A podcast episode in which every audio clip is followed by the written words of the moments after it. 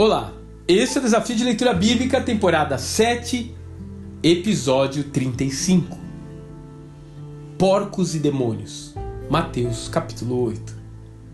Ao longo dos capítulos 5, 6 e 7, Mateus nos apresenta a capacidade de ensino de Jesus, enfatizando ao final do Sermão do Monte como ele conseguia ensinar com autoridade e não como um religioso comum.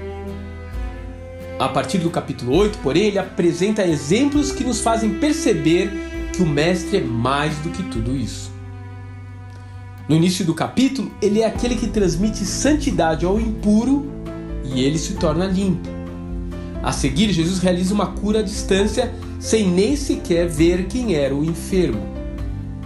A narrativa cresce com o Senhor ordenando que as ondas se aquietem e finalmente expulsando os demônios que oprimiam a terra dos Gadarenos, que podem ter sido os próprios causadores daquela tempestade anterior.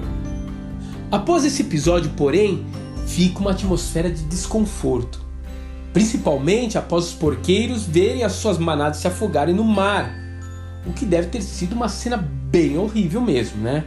E a comunidade local, temendo sofrer mais prejuízos, pede que Jesus se retire deles. Muitas pessoas querem se aproximar do mestre e do profeta, mas não conseguem lidar com a missão mais relevante de Jesus, que é desfazer as obras de Satanás. Elas não querem entrar em confronto com o mal. Elas preferem um evangelho de ensino sobre ética e que se mantém distante dessas questões sobrenaturais. Mas a verdade é que o Messias nunca se afastou do objetivo final de triunfar sobre o reino das trevas o que de fato foi obtido plenamente na cruz do Calvário. E você precisa tomar uma decisão sobre esse assunto. Você está disposto a experimentar algo que esteja além do controle da razão? Está disposto a ficar com Jesus mesmo que ele tenha que afogar alguns dos seus porcos? Mesmo que isso lhe deixe uma posição embaraçosa com sua família e amigos?